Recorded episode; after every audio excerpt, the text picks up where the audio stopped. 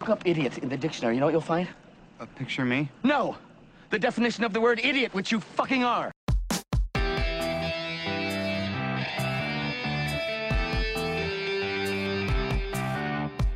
Hello, ladies and gentlemen, and welcome to I Do Movies Badly, a podcast exploration of my cinematic ignorance. I am your host, Jim Rohner, and despite being an amateur film critic since 2006, I am woefully ignorant of many films, filmmakers, and genres that consensus has deemed important, and thus I have created this podcast to document my journey into cinematic edification.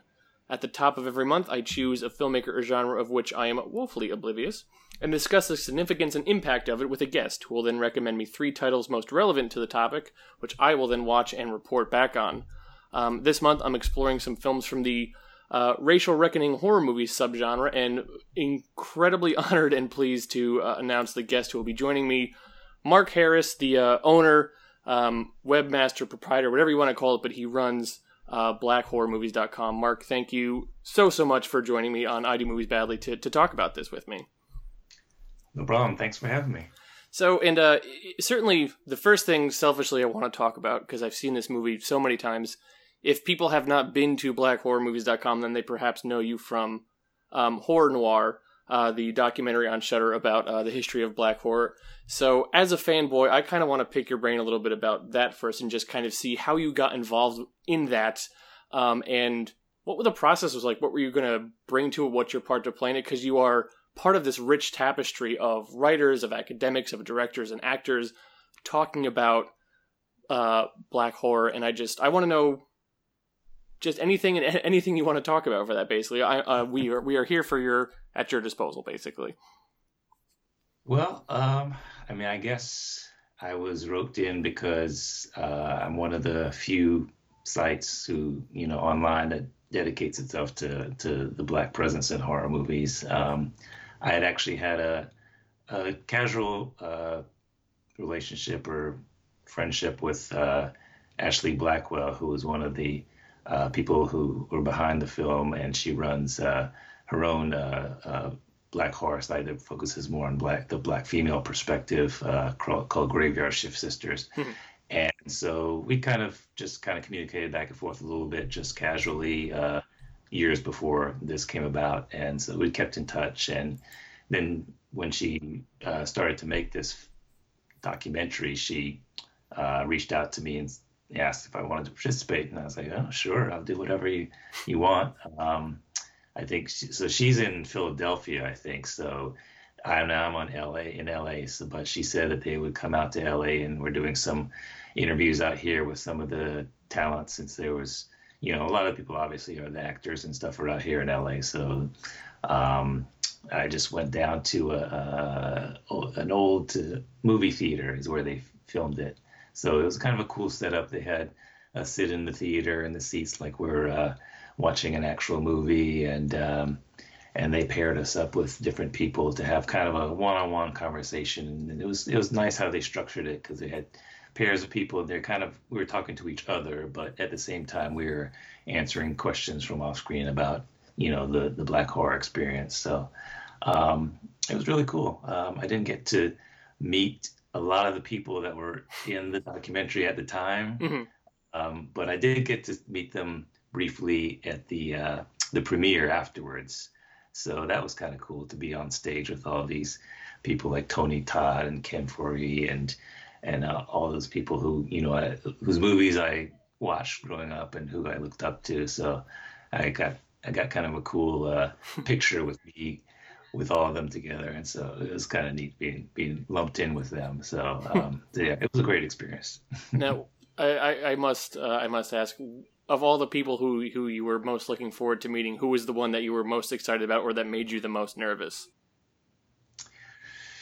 Um, I want I gotta say probably maybe Keith David, just because mm. I always liked his the way he carries himself. He looks like he seems like a fun guy. uh, that kind of really great uh, deep voice. He does a lot of voiceovers and stuff. And you know, I remember him from The Thing and oh, yeah. They Live and all that stuff. So I, I have from deep in my childhood, I remember him. And so yeah, it was it was pretty cool. I I, I didn't get to say too much to him. I think we just kind of greeted each other and said hi as we were taking the picture. But I hmm. was, I was right next to him in the picture, so that was kind of cool. and so, if people have not been to blackhorrormovies.com, don't really know what it's all about, can you kind of inform us a little bit? What is what does the website do? Uh, what what is your mission behind it, and how did it? Where did the idea come from? What was the genesis of it that you wanted to start this and put this out into the world? Well, I've I've been a lifelong horror fan um, since I was a kid, and um, you know, I in the early 2000s, I was kind of doing some freelance writing for different online magazines and that sort of thing, usually about entertainment uh, topics. And I was writing for um, a site called Pop Matters at that point, and I wanted to do an article on black representation in horror movies, and it's kind of a tongue-in-cheek kind of article about how the black guy always dies and that sort of thing. And I kind of I kind of wanted to look around online and just see do some research, and I figured you know there's some, but there must be some site somewhere that dealt with you know the black experience in horror, and I just couldn't find anything. I was just kind of amazed that you know this was probably around 2005, and you know it, even you know it was not the early early days of the internet, but it was it was well enough into the the internet age that I thought there had to be some site devoted to it at that point. But I didn't find anything on it, so I thought to myself, you know, I I know a lot of horror movies, and I kind of have paid attention to the black roles in horror movies over the years, and like who better to to create a website about this? So I decided to, you know, then and there I started creating it in 2005. Um, just kind of devoted to.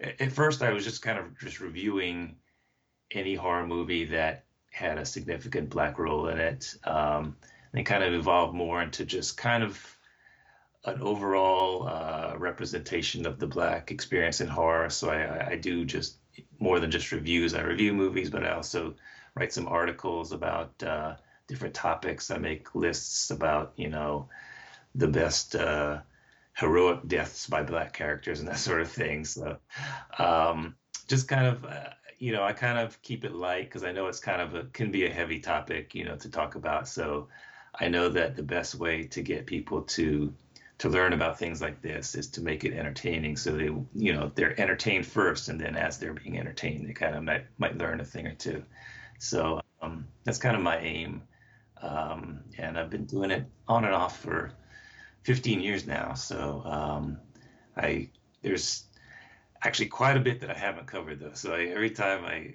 feel like oh I've done a lot, then I, I have this list of movies that I mean to like get to and review, and it's like uh, there's just so many. And, and nowadays they're really with with the whole independent uh, movie. Uh, uh, scene. You know, there's all these little movies out coming out here and there, and there's just so many to to get a hold of and to to cover. So it's it's really never ending. But but that's a good thing. It's it's good that there's a lot of movies that that uh, have significant you know black characters and that sort of thing. So um, so yeah, it's it's it's fun. What is it about horror that draws you to it as a a, a genre and different subgenres? I mean the unfortunately, the history of, uh, for the most part, the history of cinema is largely dominated by white men. But then when you think of horror, in which there is so much when it comes to victimization and violence and that sort of stuff. What was it that first drew you to like you know? I think everyone within the horror community kind of has that one movie or that one thing where maybe they watched something when they were too young or stumbled upon something and they just it hit them and they're like okay i think horror is going to be a thing for me uh, what what was it for you if you can remember um i mean i'm not sure I mean, a couple of movies come to mind. I, I, mean, I'm not exactly sure the the genesis per se. I mean, I've always kind of been drawn to the darker side of things and kind of like you know movies where there's not a happy ending. I've always kind of enjoyed that. You know, it's like oh, you, you, can do that. You don't have to have like people walking off into the sunset. That's how I've always thought that's kind of cool. Um, but you know, I think one of the first horror movies that really got me into the genre was probably Halloween and like you said, I probably was too young to be watching it, but um, my parents were strangely either lenient or oblivious to what I was watching. Mm, yep. I mean, because in those days we had to go to the video store and we had to pick out a movie and give it to my parents to pay for. So they clearly knew what I was watching, but I don't I guess they didn't mind. So um, uh, Halloween really st- struck a chord with me though, with uh, Michael Myers, his his whole look and his whole demeanor. I thought it was really just just a cool kind of scary movie. Um, but I think you know the first thing, the first movie that really got me into, I think, the black experience per se would be Night of the Living Dead. Mm. Uh, I remember renting that from the library actually on, on VHS, um, and uh, I just, you know, I I kind of just got it just because you know I, I, was starting to get into horror movies, and I thought, oh, this is sounds cool, you know, zombies and that sort of thing, and I had no idea that the the hero in the movie was a black guy, and it really struck me, and especially in an old black and white movie uh, from the '60s. This was an age when you know you didn't see you know any black leads hardly, and and I was used to if I saw footage from that era in black and white, I you know it was usually like civil rights movements or people getting hosed or having dogs sicked on them, that sort of thing, and to see this black guy being the lead and being like a take charge character who was punching white people and slapping around white, white women and that sort of thing. And I was like, wow, this is this is amazing. And I, you know, I knew like even though I wasn't alive at the time, I knew it had to be pretty revolutionary. Um, so yeah, that really struck a chord with me, and that came like you know, that became one of my all-time faves immediately. And so I, you know, I've seen that a million times, and and just that's kind of the uh, in some ways that's kind of the genesis of of my whole you know black horror experience. Is just is that movie. Well, I mean, clearly, I'm I'm you know a, a, a, big fan of it as well. That was, I think, probably the first zombie movie I ever saw that I, I think I stumbled upon on like a Saturday Sunday afternoon, and you know it, it, was in the public domain for such a long time that any channel could play it, and I just stumbled upon it. And that that stark image of, I believe that was the moment after after that young couple had tried to fuel up the, the the truck and there was that explosion and Duane Jones is kind of out there then by himself with like this makeshift torch and surrounded by zombies, there was something about the overwhelming odds of that image that I just kind of saw it as a kid and like, oh, this is this is horrifying. Um, how how bleak of a picture that this this presents. Are, were, were you were you uh did you have kind of a suburban upbringing? Because the the story you say of like um or or just that idea of my parents maybe were a bit oblivious so when they took me to the movie store they didn't really know what they were getting into like very much rings true to me because like stuff i want to see my mom's like okay if the cover doesn't look bad then i guess we can rent this no matter what the content of it was yeah yeah i was yeah i was a suburban slash rural kid um i lived in rural uh, virginia actually for most of my life um i was actually born outside of the U.S. in, the, in Jamaica, but I came to the U.S. when I was three, and uh, for some reason my parents decided to move to rural Virginia. and, uh, so, so that was a bit of a eye-opening experience. Um, but yeah, it was you know yeah until I was came to the until I came to the U.S. It was you know my experience was most was all black people, and when I came to the U.S. we moved to a very white portion of of of the country and in the it, I wouldn't call it the deep south, but it was deep enough south. so, um, so yeah, it was it was interesting. Um, but yeah, we, I was, you know, we were kind of in the country, and my, you know, when we went to the video store, that at that time, you know, that was the only way to to see these movies. We didn't, I didn't have cable or anything like that. We had like literally like three channels, and uh, and bunny ears and stuff. So.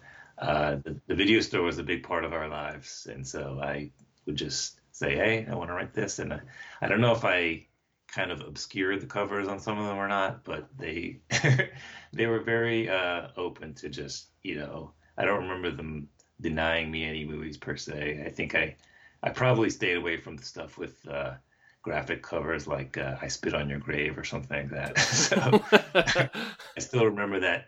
I remember seeing that video box in my mind still to this day. That, that was kind of there's some of these videos you saw on the shelves and you're like you're like tempted, but you're just like, I can't do that. I can't do that. There's that was one of the ones that really stuck in my mind. Of like, I, I just can't do that. there, there's uh, something about like almost the forbidden knowledge, where in the sense of like something within you signals like that's dangerous, but also you're still kind of like, uh, one day maybe I'll get to see that and be clued in to what's going on. Exactly. Though it, it might, I mean, that might just be good advice for people to avoid the film "I Spit on Your Grave" in general.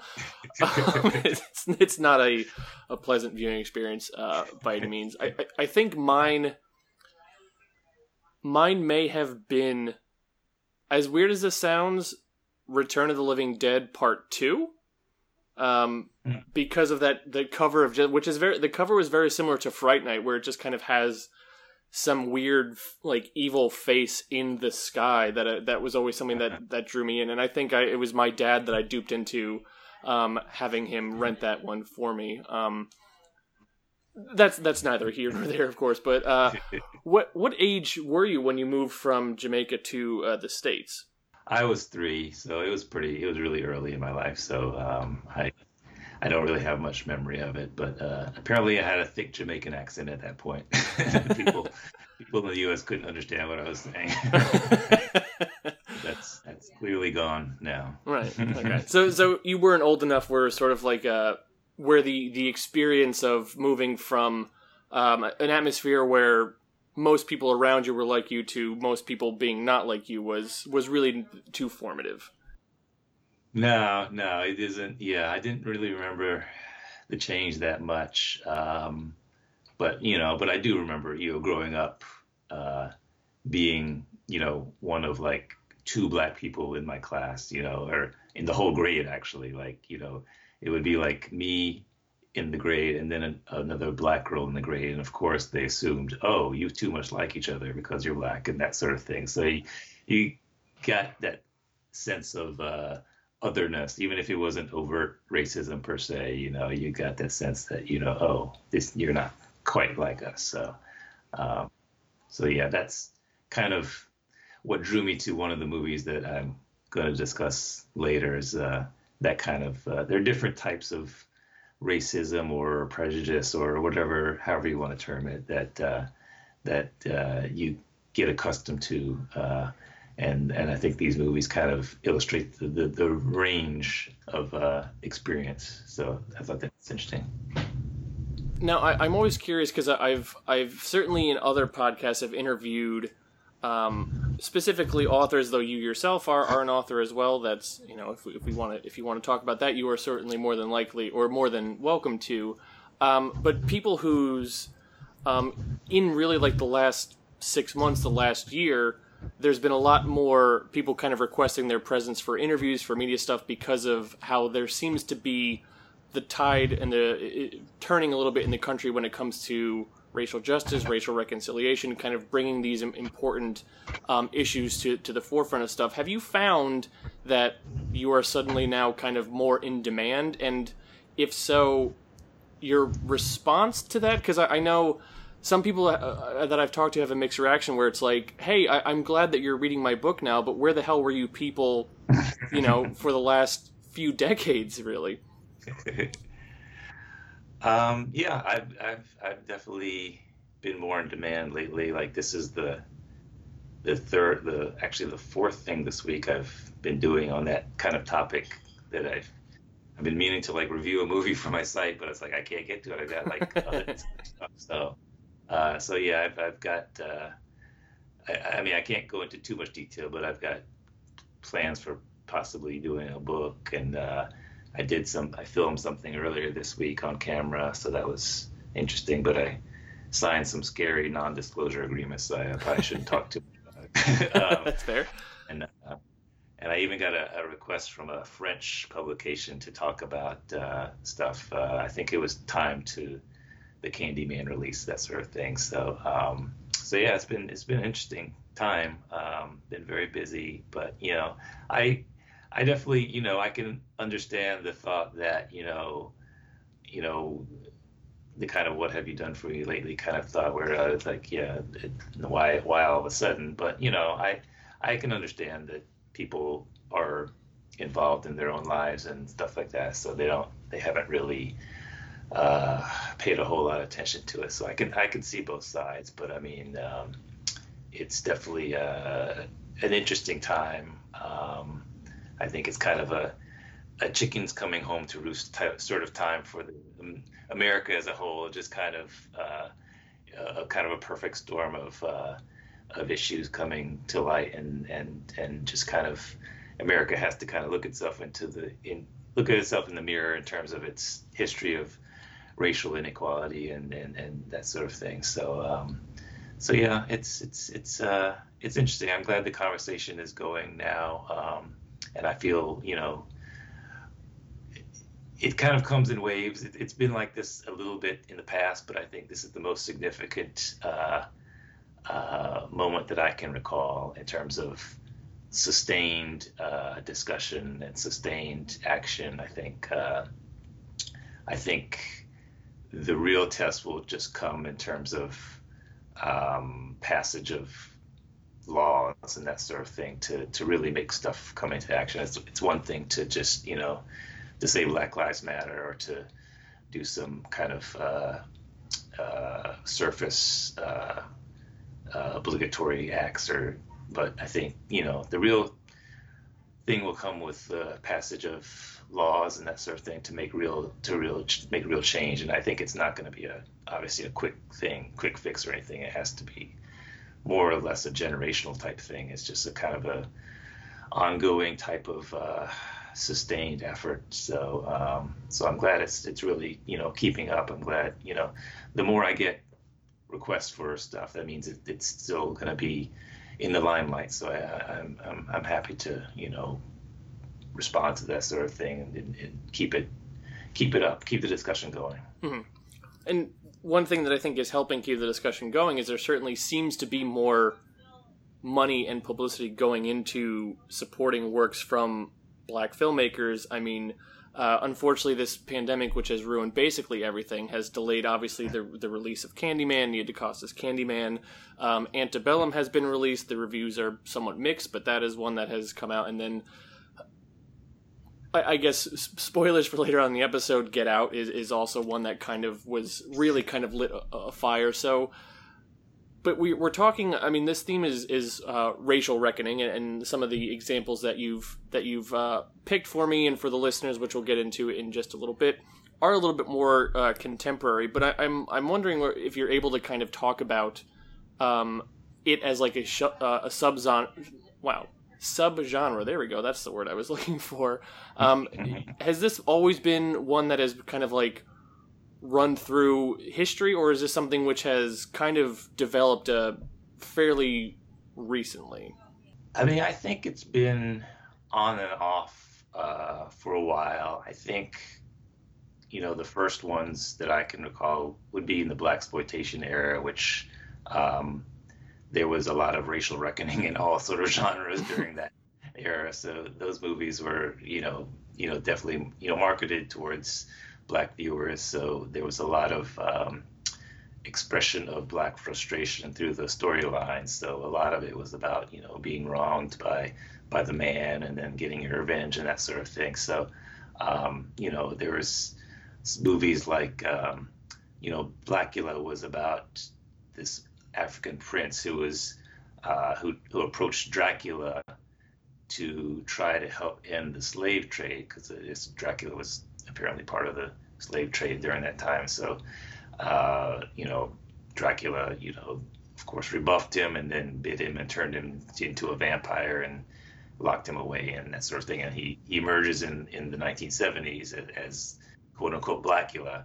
so, um, so that in and of itself is kind of, you know, his whole creation was due to uh, an act of, of racism and, and, and, uh, racial uh, inequality because he didn't view this black prince as somebody who was worthy to tell him what to do. So, um, but then there was other movies like um, uh, there was one called um, I don't know if you call the black horror movie so much, but it's called Welcome Home, Brother Charles, and it's about a black guy who was railroaded by these racist cops and sent to jail and somehow in jail he developed this I don't know, I think it was through voodoo or something, developed this ability to grow his penis into several feet in length. and then when he got out of jail, he would use that to strangle the people who put him in jail. so, um, so that was an interesting one. That's one of the more interesting ones. Um, there was another one called um, uh, "Poor Pretty Eddie," uh, which a black woman was held who driving through uh, rural the rural South was kidnapped by this white guy. She, I think she was like a kind of a famous singer, and or actress or something.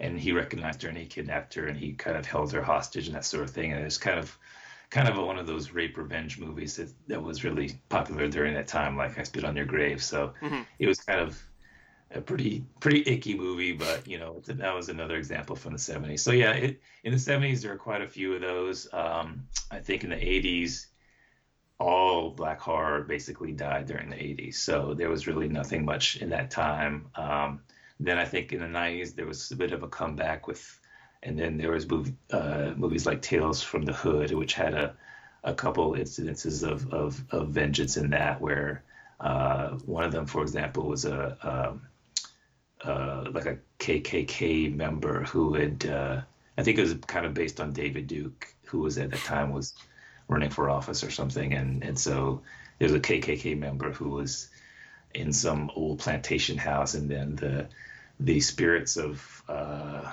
black slaves who had died inhabited these dolls or something, and then came back and killed them and that sort of thing. So, so yeah, there were a few incidences in the '90s, and then yeah, now since like Get Out, there's been a whole uh, slew of uh, uh, black horror coming to prominence. Although, to be fair, um, there has been a lot of black horror in between before uh, Get Out in the 2000s. It's just has been a very low budget, very straight to video kind of deal. So the quality has been very uh, up and down. But um, so it, it's really just coming to prominence now. But there have been, you know, quite a few uh, uh, efforts before then, since since the 2000s, and and you know, some of them have been of the uh, racial vengeance uh, subgenre. Um, um, even from other countries, I have seen a couple from Brazil, which apparently has a very uh,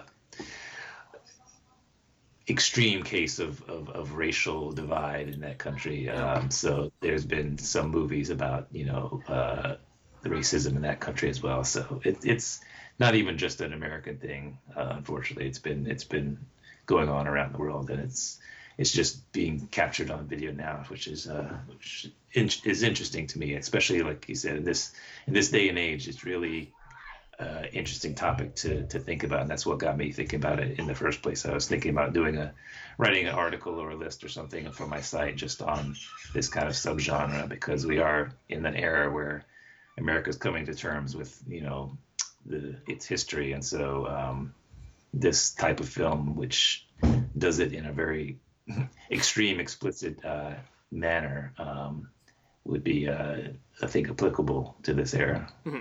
Yeah, we we certainly didn't invent racism here in America, but boy, are we trying to perfect it. It seems like. um, and you, I'm curious if you have any insight into because you mentioned that this sort of drops off in the 80s uh, after kind of having a, a, genesis in the 70s. Is that sort of like Reagan's America plus the studios kind of being like, well, if listen, you, you had your fun, but now we need Rambo and we need Rocky and we need uh we need all these these big budget tentpole heroes.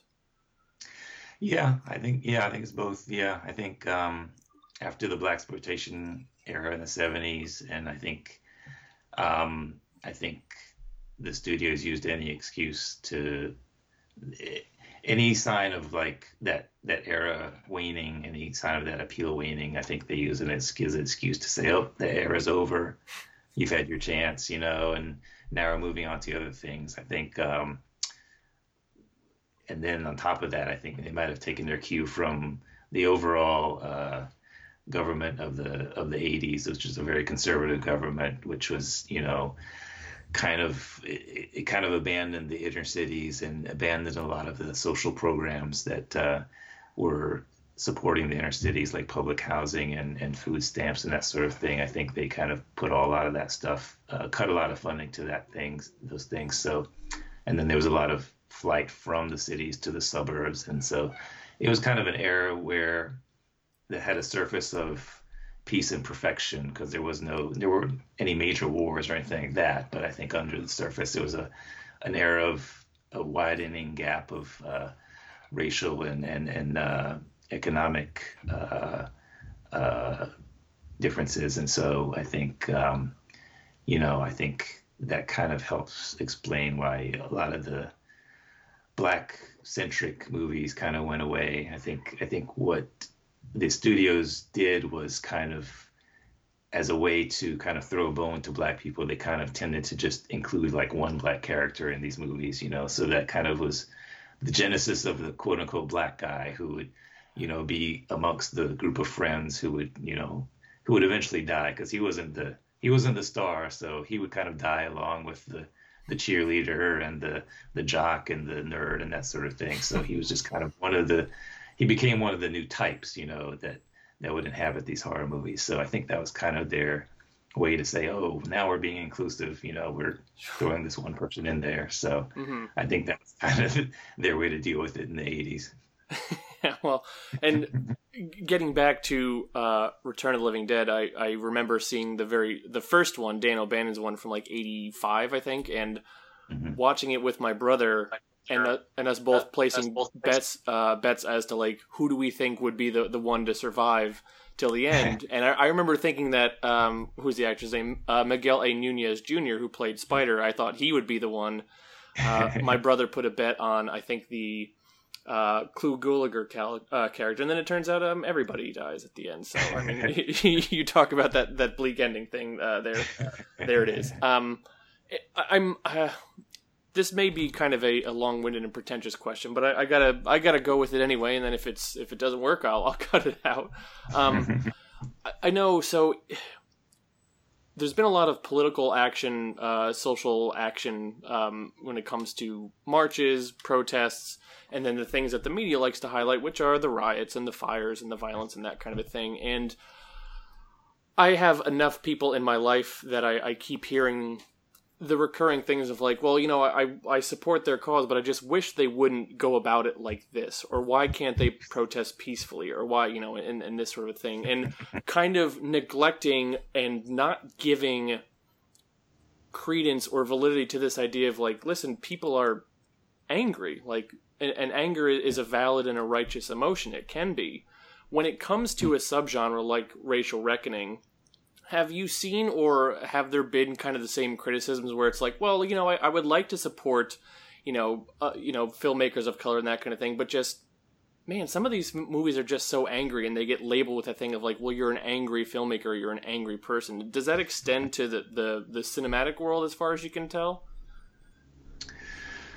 Um, I mean, I'm not, you know, an insider by any means. I, am not uh, privy to a lot of the things that go on behind the scenes. But I mean, I can imagine that that probably has some impact. I mean, if not necessarily on in terms of the message being angry, but in terms of, you know, why does the movie have to be so black? You know, that sort of thing. I think I think a lot of that goes along goes into things. I've heard complaints by some people saying, you know, they had a script or were working on a movie that um, had a black lead or something like that, and they the feedback would be, does the black lead have to be black or something like that, you know? Mm-hmm. So I think there is definitely a sentiment that if they have if a movie has a black lead or even you know if it has two black people in it, then all of a sudden it's a quote unquote black movie and then that immediately cuts down on its appeal.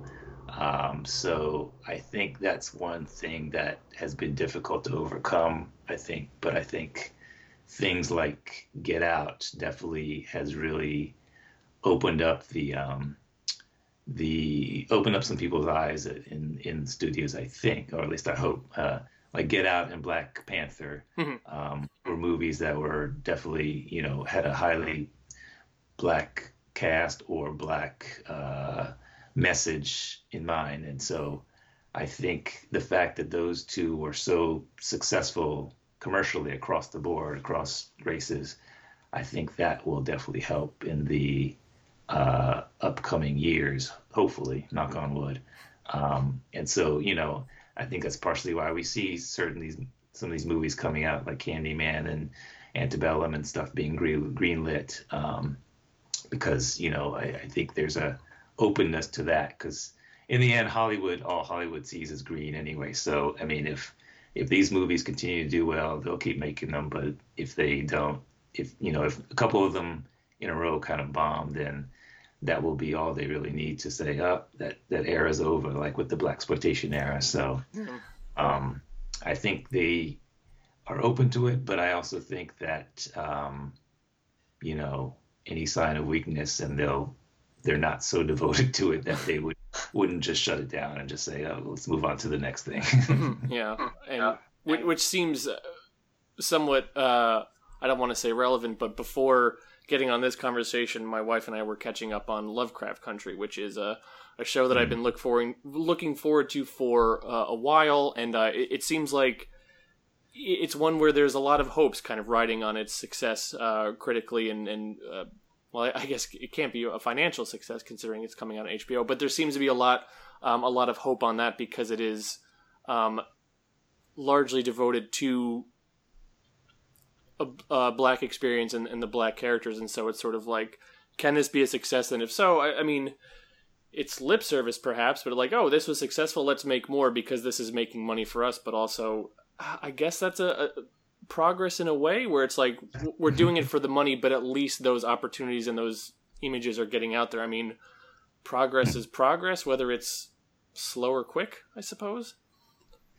Yeah, yeah. I mean, I think the more, like I said, the more the images get out there, I think, you know, representation matters. So I think, you know, the more we get those images out there, regardless of the reason or the way they happen, I mean, you know, I think it's important to to see that sort of thing. Like, you know, growing up in the 80s like I did, it was just so rare to see any black people in anything, really, frankly. I mean, I, I remember as a kid running, you know, calling my sister anytime there was a black person on TV on any show, you know, I'd like, oh, there's a black person coming in, let's look. And so I, I remember the times when, you know, just we were starved to see, you know, people who looked like us on, on TV and in movies. So, because, um, you know, in that era, you had basically you know Eddie Murphy and Whoopi Goldberg and maybe uh, um, Richard Pryor or something like that. It was like you know just a couple people, and then just you had to really search for it otherwise. So mm-hmm. um, so yeah, I'm I'm really however it's happening right now. You know, I'm I'm just happy that there's there's images like that out there, and I hope it continues. Mm-hmm. Now, getting into the the topic at hand. Uh, the racial reckoning subgenre in horror movies. So, um, as the name would imply, this seems like it's uh, you know, white people getting their comeuppance. Um, but uh, I mean, aside from that, what what are some kind of characteristics of, of this that we can talk about before we get into the, the specific uh, title topic discussions? Well, I mean, it's pretty pretty straightforward. Um, it's usually, at least the ones that I'm picking out, yeah, it usually is a, a, a interaction between between black and white people, and in it's uh, uh, black people being victim of uh, racism um, and just kind of the way in which they come back and get vengeance for their their slights. Um, I think I picked these three movies because they kind of represented different types of racism mm. and different types of uh, prejudice, and I think it's um, interesting to just to see because a lot of times you'll expect it to just be this cross burning type of overt racism. And and so I think these movies deal with really subtly different types and that and I think it, it's an interesting that not everything is you know not everything everything is the same. Not everything is is uh, in your face, and that's kind of the uh, insidious nature of, of, racism in general. It's just that you know you're you start to get almost a little paranoid because you're like, is this is this happening because I'm black? Is you know what's going on, or is this person just a jerk in general? That sort of thing. So. Um, so yeah, I think these movies kind of illustrate the different manners in which people might uh, uh, experience racism, and and but they do it in I think a fun kind of lighthearted way in general. I think it's it's hard to deal with these topics. It's hard to to watch movies about these topics. I know even me, as a black person, me and my wife, we we find it hard to sit down and watch like uh, 12 Years a Slave or something like that that we know is going to be oh god this is going to be bleak, and it's like you know I, I I know I should watch it, but it's gonna I got to prepare myself. So it's I know it's some things can be hard to to watch, but these three I think in particular do it in a manner that's really first and foremost entertaining and then you know you kind of can glean a message from it after. That's a really cool approach and, and also just a really important idea to get out there that idea of you know as you say racism is not just white people showing up in hoods burning crosses on your lawn but there are there are, are many levels of it as and as i guess uh, as Kendi has not recently said he's been saying this for a while, but people are just kind of noticing it now as as they're buying up his book. But this idea of it's it's racism and anti-racism, we can't say it's racist or or not racist. There's two different approaches. So, having said that, let's get into the the meat and potatoes. The uh, the three titles you're going to be recommending, and you can do them in any particular order you want. Uh, people sometimes do it chronologically, but anyone that you want to start with, the first of your three recommendations is going to be The People Under the Stairs. Mm, yes. yes. I, I, mean, I guess I'll go in chronological order. So, um, yeah, People Under the Stairs um, from Wes Craven. This is a movie that came out in the early 90s. I remember seeing this in the theater. Um, and I think this is is kind of the type of racism this sort of illustrates to me is more of an overt, kind of over the top racism. Um, it's a story about these uh, ridiculous people, these two two white uh, people who live in the suburbs, and they are basically slumlords. Uh, they own a lot of buildings in the inner city a lot of apartment buildings. They even own some liquor stores, I think. And so um, they basically don't take care of the buildings. They're uh, the buildings are inhabited by mostly black and, and brown people. And basically, they're trying to allow the buildings to go into disrepair so they can tear them down and, and, and sell them and build these nice new condos and that sort of thing. So they but beyond being slumlords, that's that's the least of their issues. They they're also uh, they're also uh, serial killers. They're they're child abductors. They're child abusers. They're cannibals, um, and they have like people.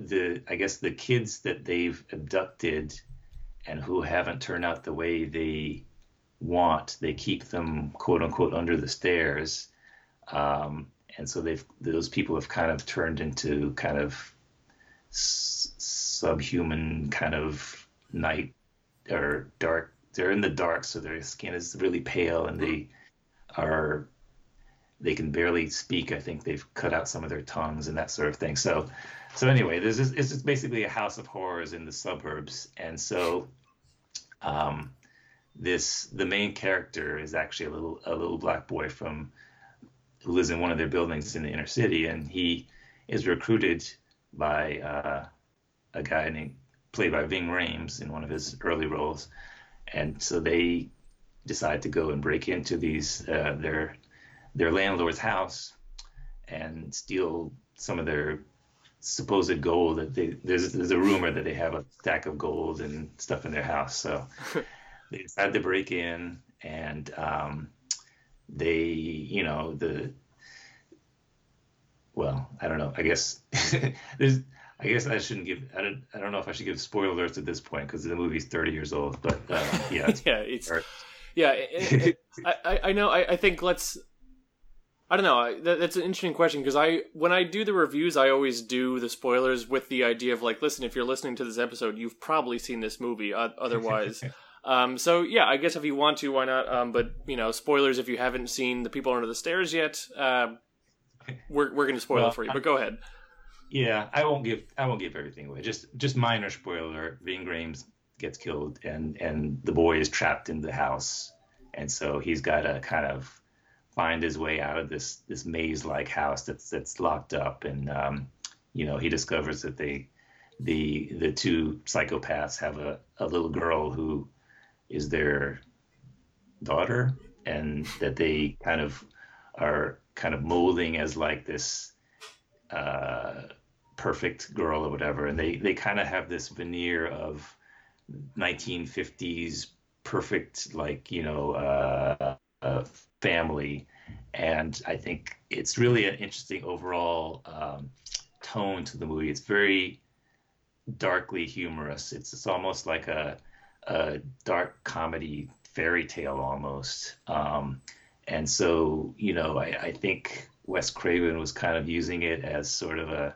a satire of um, of the 80s and the Reagan era, in that, you know, these two people kind of sort of resemble Reagan and, and, and, and his wife, and they call each other mommy and daddy, that sort of thing. And they have this whole like perfect you know Reagan was all about family values and everything, and they are so high on even though they're doing all this terrible stuff, they're high on being this perfect family, and they um, they say like speak no evil, hear no evil, see no evil. That's what they teach their daughter, and and they are hyper uh, religious, I suppose, in their own way, because they're always saying people should burn in hell for their sins and that sort of thing. So it's really an over the top kind of uh, I think uh, uh, satire of that era and the whole family values era and and Reagan and, and, and that sort of thing and how, like I said, the everyone flee, fled the the dangerous quote unquote inner cities for the suburbs. And so this kind of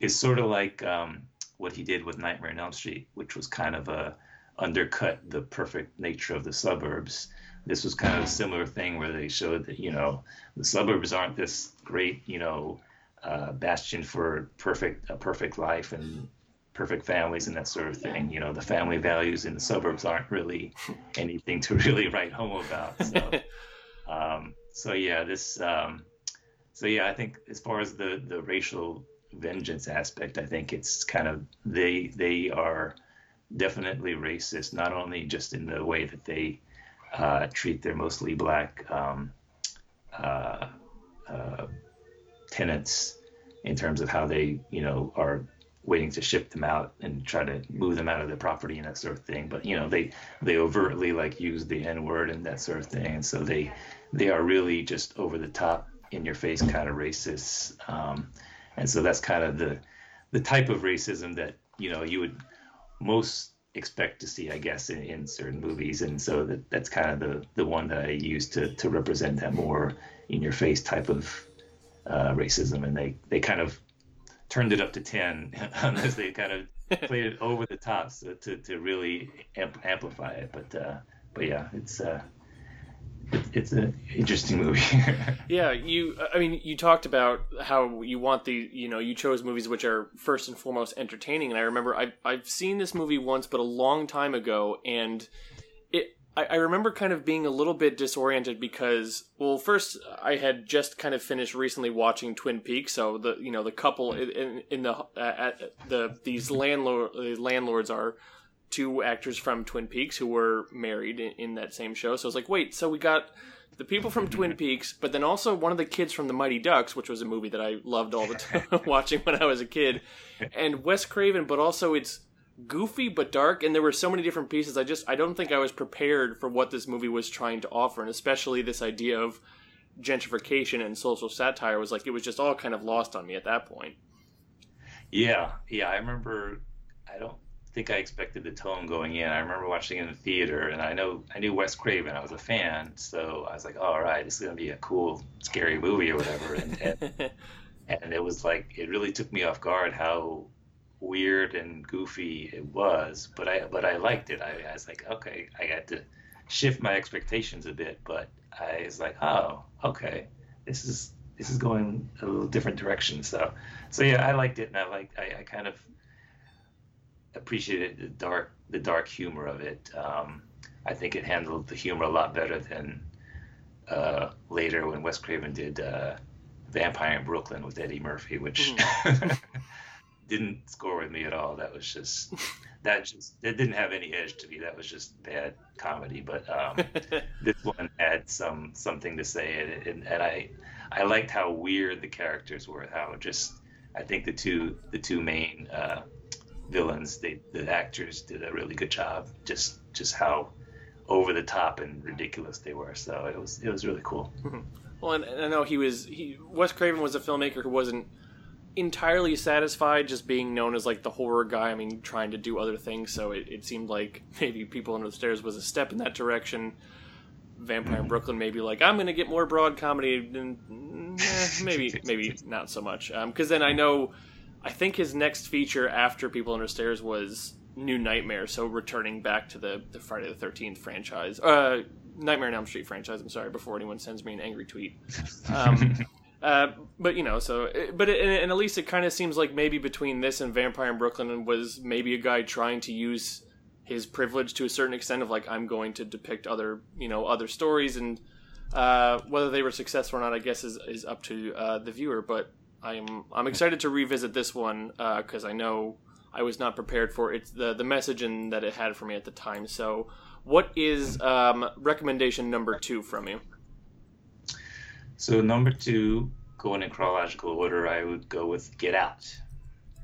Of course. You had, you had to know that was coming, people. Yeah.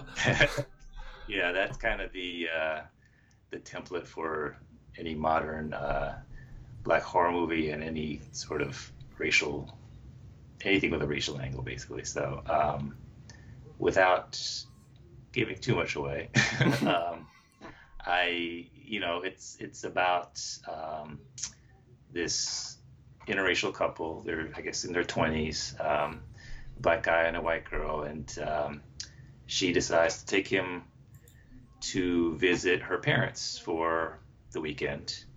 Uh, her parents live out in the boonies somewhere in this nice big you know mansion, um, and he is a little nervous because she didn't tell them that he's black.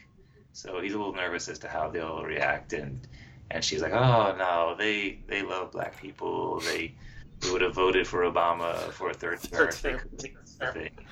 Um, so you know, when he gets there, he um, first thing he notices is that they have all of their servants are black, and that the servants are acting kind of strange and off-putting, and um, so he kind of you know he meets the parents and the parents have kind of are almost a little too friendly with him and um, they mention you know the the father is like my man and all that sort of thing. So there's kind of some subtle like little indications that they're aware of his blackness but they just love it so much and that sort of thing. And so um, later on they have like a gathering at the house with a bunch of the parents friends and they're all kind of interacting with him and they're all asking him about how great it is to be black and that sort of thing. So it's kind of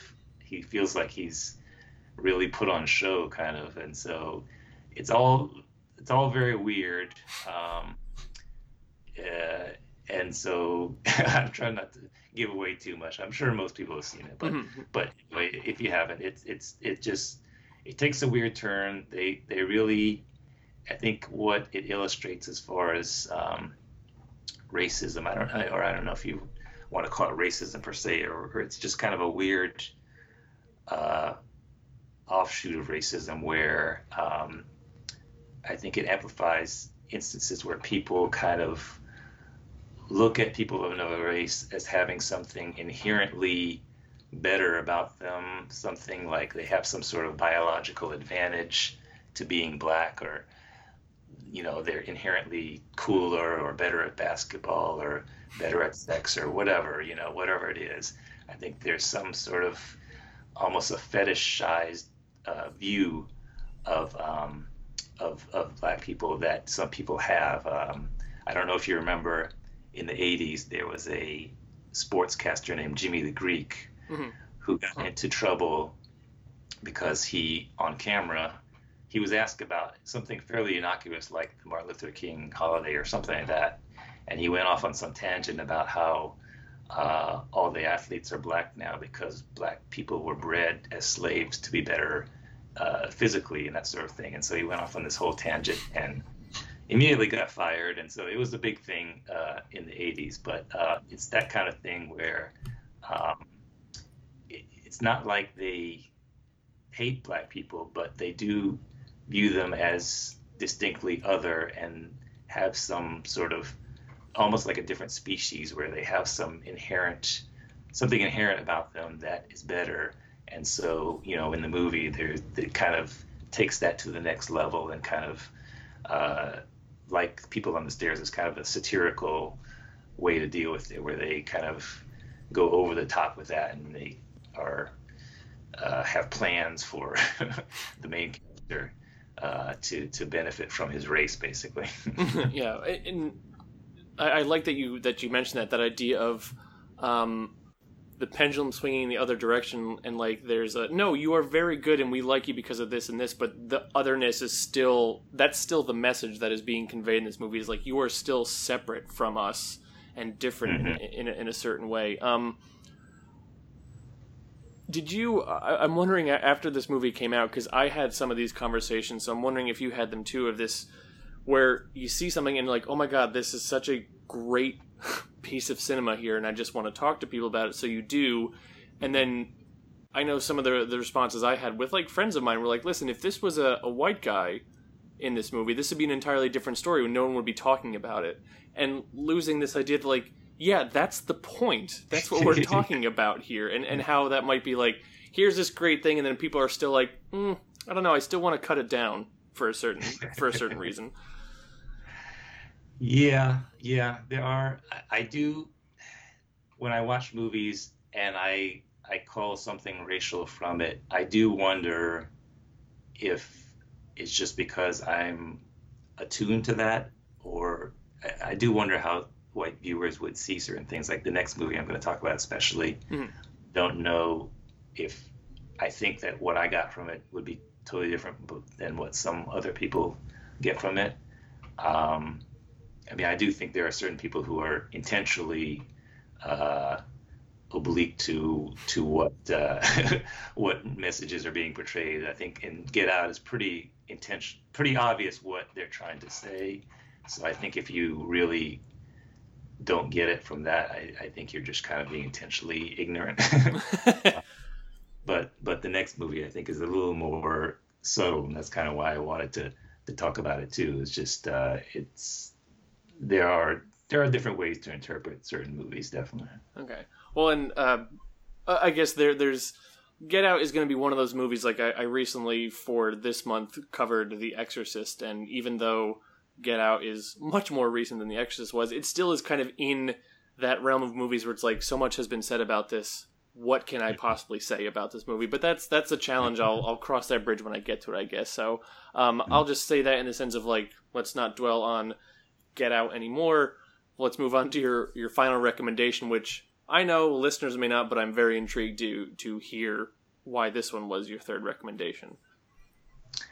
It's Ma, M A. um, so yeah, this came out just I think last year. Yeah, um, 2019. Yep. Yeah, it was after Get Out, so it kind of I think it probably got made because Get Out was so successful. So I think it helped uh, spur this to, to, to be made. So um, basically, it is about a, um, I guess it, really revolves around a, a, a white girl, a teenager who moves to this small rural town uh, where her mother grew up so her mother is kind of moving back to her hometown. She's a single mother with this one teenage daughter, and they move back to this hometown where the mother grew up. And so um, she's kind of the the teenage girl kind of falls in with some new friends, and they are doing typical teenage things, and they want to buy some booze so they can just go drinking. Mm-hmm. And um, of course, they're not old enough, so they're kind of hanging out outside this liquor store trying to convince people to older people to to buy them some booze. And they run across this uh, middle-aged black woman who they who agrees to do it, and she buys them some booze, and they kind of strike up a relationship where um, the woman will kind of buy them booze periodically, and she ends up giving them a place to drink because you know they can't drink in the middle of the woods or you know it, it's it, it's easier of course to, to go into a house. So she she lets them go into her basement and kind of drink and party and stuff like that. And she ends up kind of joining them. She kind of falls in and she this older lady kind of feels like um, she's kind of reliving her own teenage years through them.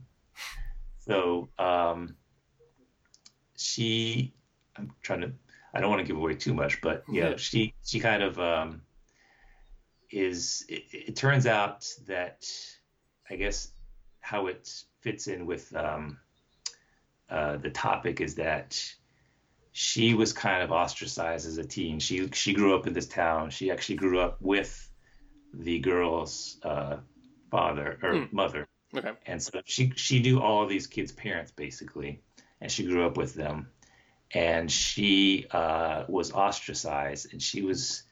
They they show in flashbacks what happened to her, which I won't go into too much detail, but she seems like she was, from what I saw, the only black kid in the in the class, mm. and even though it was never, uh, it's never really said outright why she was ostracized because she was kind of geeky, she was kind of chubby. There were different reasons why she could have been ostracized, but she was also black. And so, like I said before, the way I view it might be different than the way a white viewer might see this movie. Mm. But I, I, saw it as, you know, it might have been it might, it might have been because she was geeky or overweight too, but she also was definitely uh, the only black person, and she that kind of is the low hanging fruit for for teenagers to pick on you. I would think it might not be that they were just overtly racist because they never in the movie they never you know say any racial epithets or anything like that. They never call out her race or anything like that. But they do definitely um, torment her. And um, something like race is something easy to pick out for kids at that age who are looking to be cool or looking to ostracize someone else that sort of thing. So it, that it's that kind of thing that is really subtle. Like you know you're being picked on but you don't know is it because I'm black? Is it because I, you know, I'm a geek, I'm, I'm overweight, that sort of thing. So it's that kind of reasons that, that I wanted to call out. So in the movie, she's kind of picked on as a kid, as a teenager, and then as an adult, she's kind of using these teenagers to feel cool again. And then at some point, the teenagers kind of sense that she's a little off, and they kind of pull back, and it kind of goes into sort of a, a fatal attraction type of mode where she kind of becomes a little psycho. She kind of starts to to act out. She um, kind of uh, uh, you know gets a little violent with certain people, um, and it, it, it just kind of comes back. It, it's a it's kind of like uh, Nightmare on Elm Street, where the sins of the parents come back to to haunt the children. So she's kind of the Freddy in this situation, and she kind of ends up uh, their their acts that they did, which may or may not have been racist, but um, are coming back to haunt them because the, the kids are now feeling the wrath of, of what they did as, as teenagers. It's funny now that you're talking about this movie because I was just kind of looking into it as you were talking. In my mind, I was like, oh, it's interesting that he is bringing up this one because for some reason I have this imprint in my head of this movie not being very well received apparently it was like a 5 million budget and made like 65 million worldwide so it was a financially successful film um, but one mm-hmm. that i guess critics did not like rotten tomatoes is not everything but i think a 55% certified rotten on that website and I, I wonder how much of that is also people maybe coming in with an inherent bias because tate taylor who's the director got a bunch of um, mm-hmm. shit i guess if you want to say because he directed the help which was a movie that very much was kind of a, one of those white savior movies, and so is this him trying to compensate for that or, or come back and what you know? As I've already documented on this podcast in this episode many times before, sometimes you go into a movie expecting one thing or what you expect or, or what you bring to it could change your viewing experience.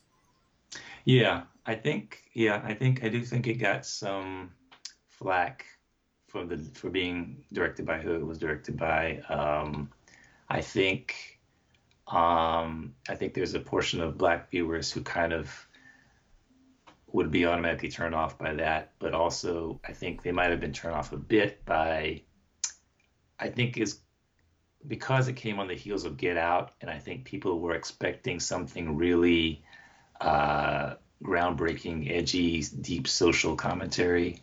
Um, I think it suffered by those comparisons. So I think, I think I remember when people when it first was advertised, I remember seeing some some black uh, journalists or whatever talking about the the deconstruction of the mammy stereotype or that sort of thing, just assuming that's what it was, mm-hmm.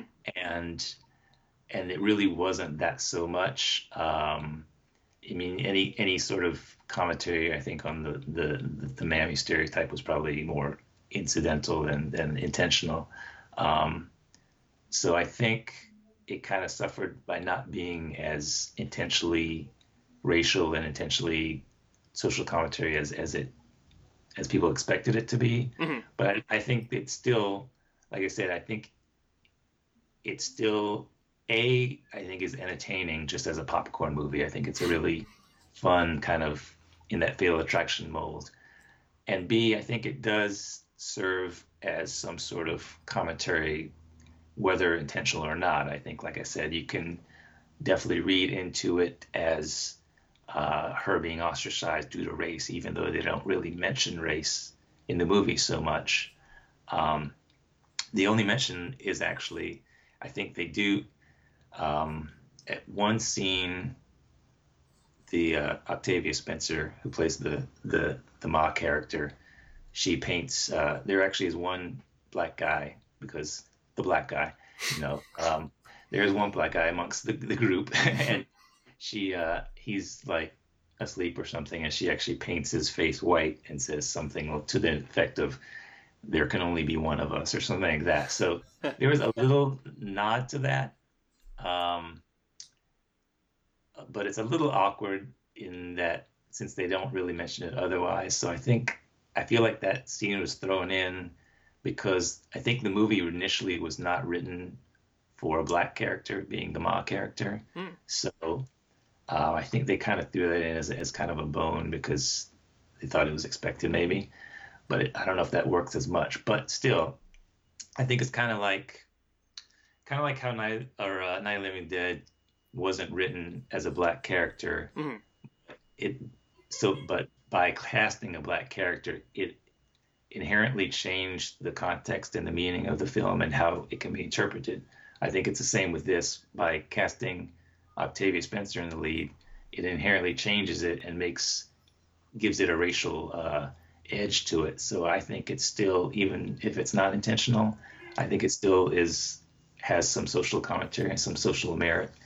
Um, and like I said, it, racism doesn't always have to take the really overt uh, format. It can be something really subtle, and it's like you don't even know if it exists. You know, if it am I just being paranoid, or you know, why are they doing this to me? So um, I think it really is interesting in that sense, and and um, I think it's better than what it's gotten credit for. right, and and I, I, mean that that idea of uh, intention versus interpretation is a question that I love grappling with time and, and time again. I mean the before this month, uh, last month's theme was the queer vampire cycle. So like Fright Night, Lost Boys, um, Near Dark, and just that idea of did a director intend for the characters to be uh, read this way? Mm-hmm. Does, but does it also matter because a certain audience is like, yes, that is how I'm how I'm taking it. And so that's that's something that I, I, just it's it's a fascinating concept and a fascinating discussion that I, I, think will always be had as long as movies are coming out. So um, mm. that's awesome, and, and, I'm glad you said it too. There's something to be said too about just a fun genre movie, even one that's not trying to be Get Out, but just one that's like, hey, I'm going to thrill you, I'm going to scare you, and then we're going to get out, and that's all that we were trying to do. I think there's something to be said about that as well. Yeah, exactly. Um, cool. So, just as a, uh, a, a, recap, we got People Under the Stairs, we got Get Out, and we got Ma. Um, Mark, if there uh, if there are people who have not heard of you before this episode or not checked out your website or anything, how can people learn more about you, learn more about your work? Where can people check out things from you? Well, my site is blackhorrormovies.com. Um, I have a Twitter. At, uh, my handle is at Blackula.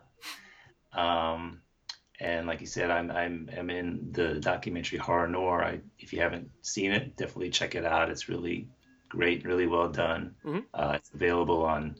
I think initially it was on just Shudder, but I think you can watch it uh, several different places now. Oh, wow. Um, still waiting for it to come on Blu-ray, but Hmm. I, I don't even know. Even though I was in it, I have no idea when when that will happen. But um, but I'm looking for it. But yeah, just I'm around, and apparently, uh, given this this era, I think I'll be around more and more.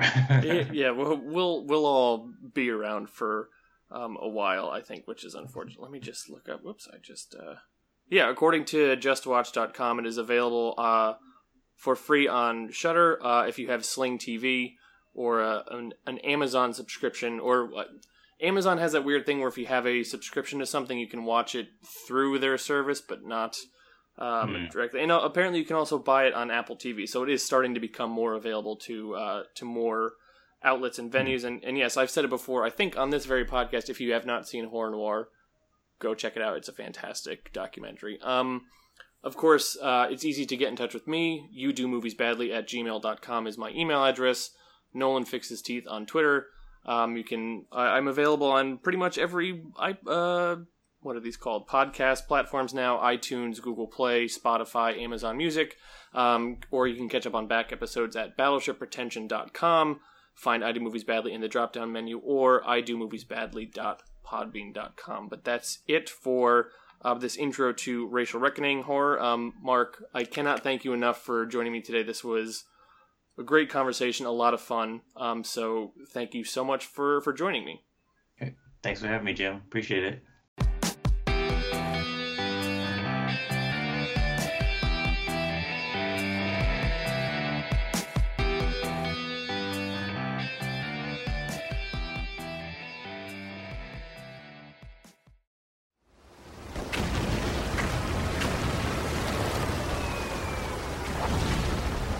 This program is a proud member of the Battleship Pretension Fleet.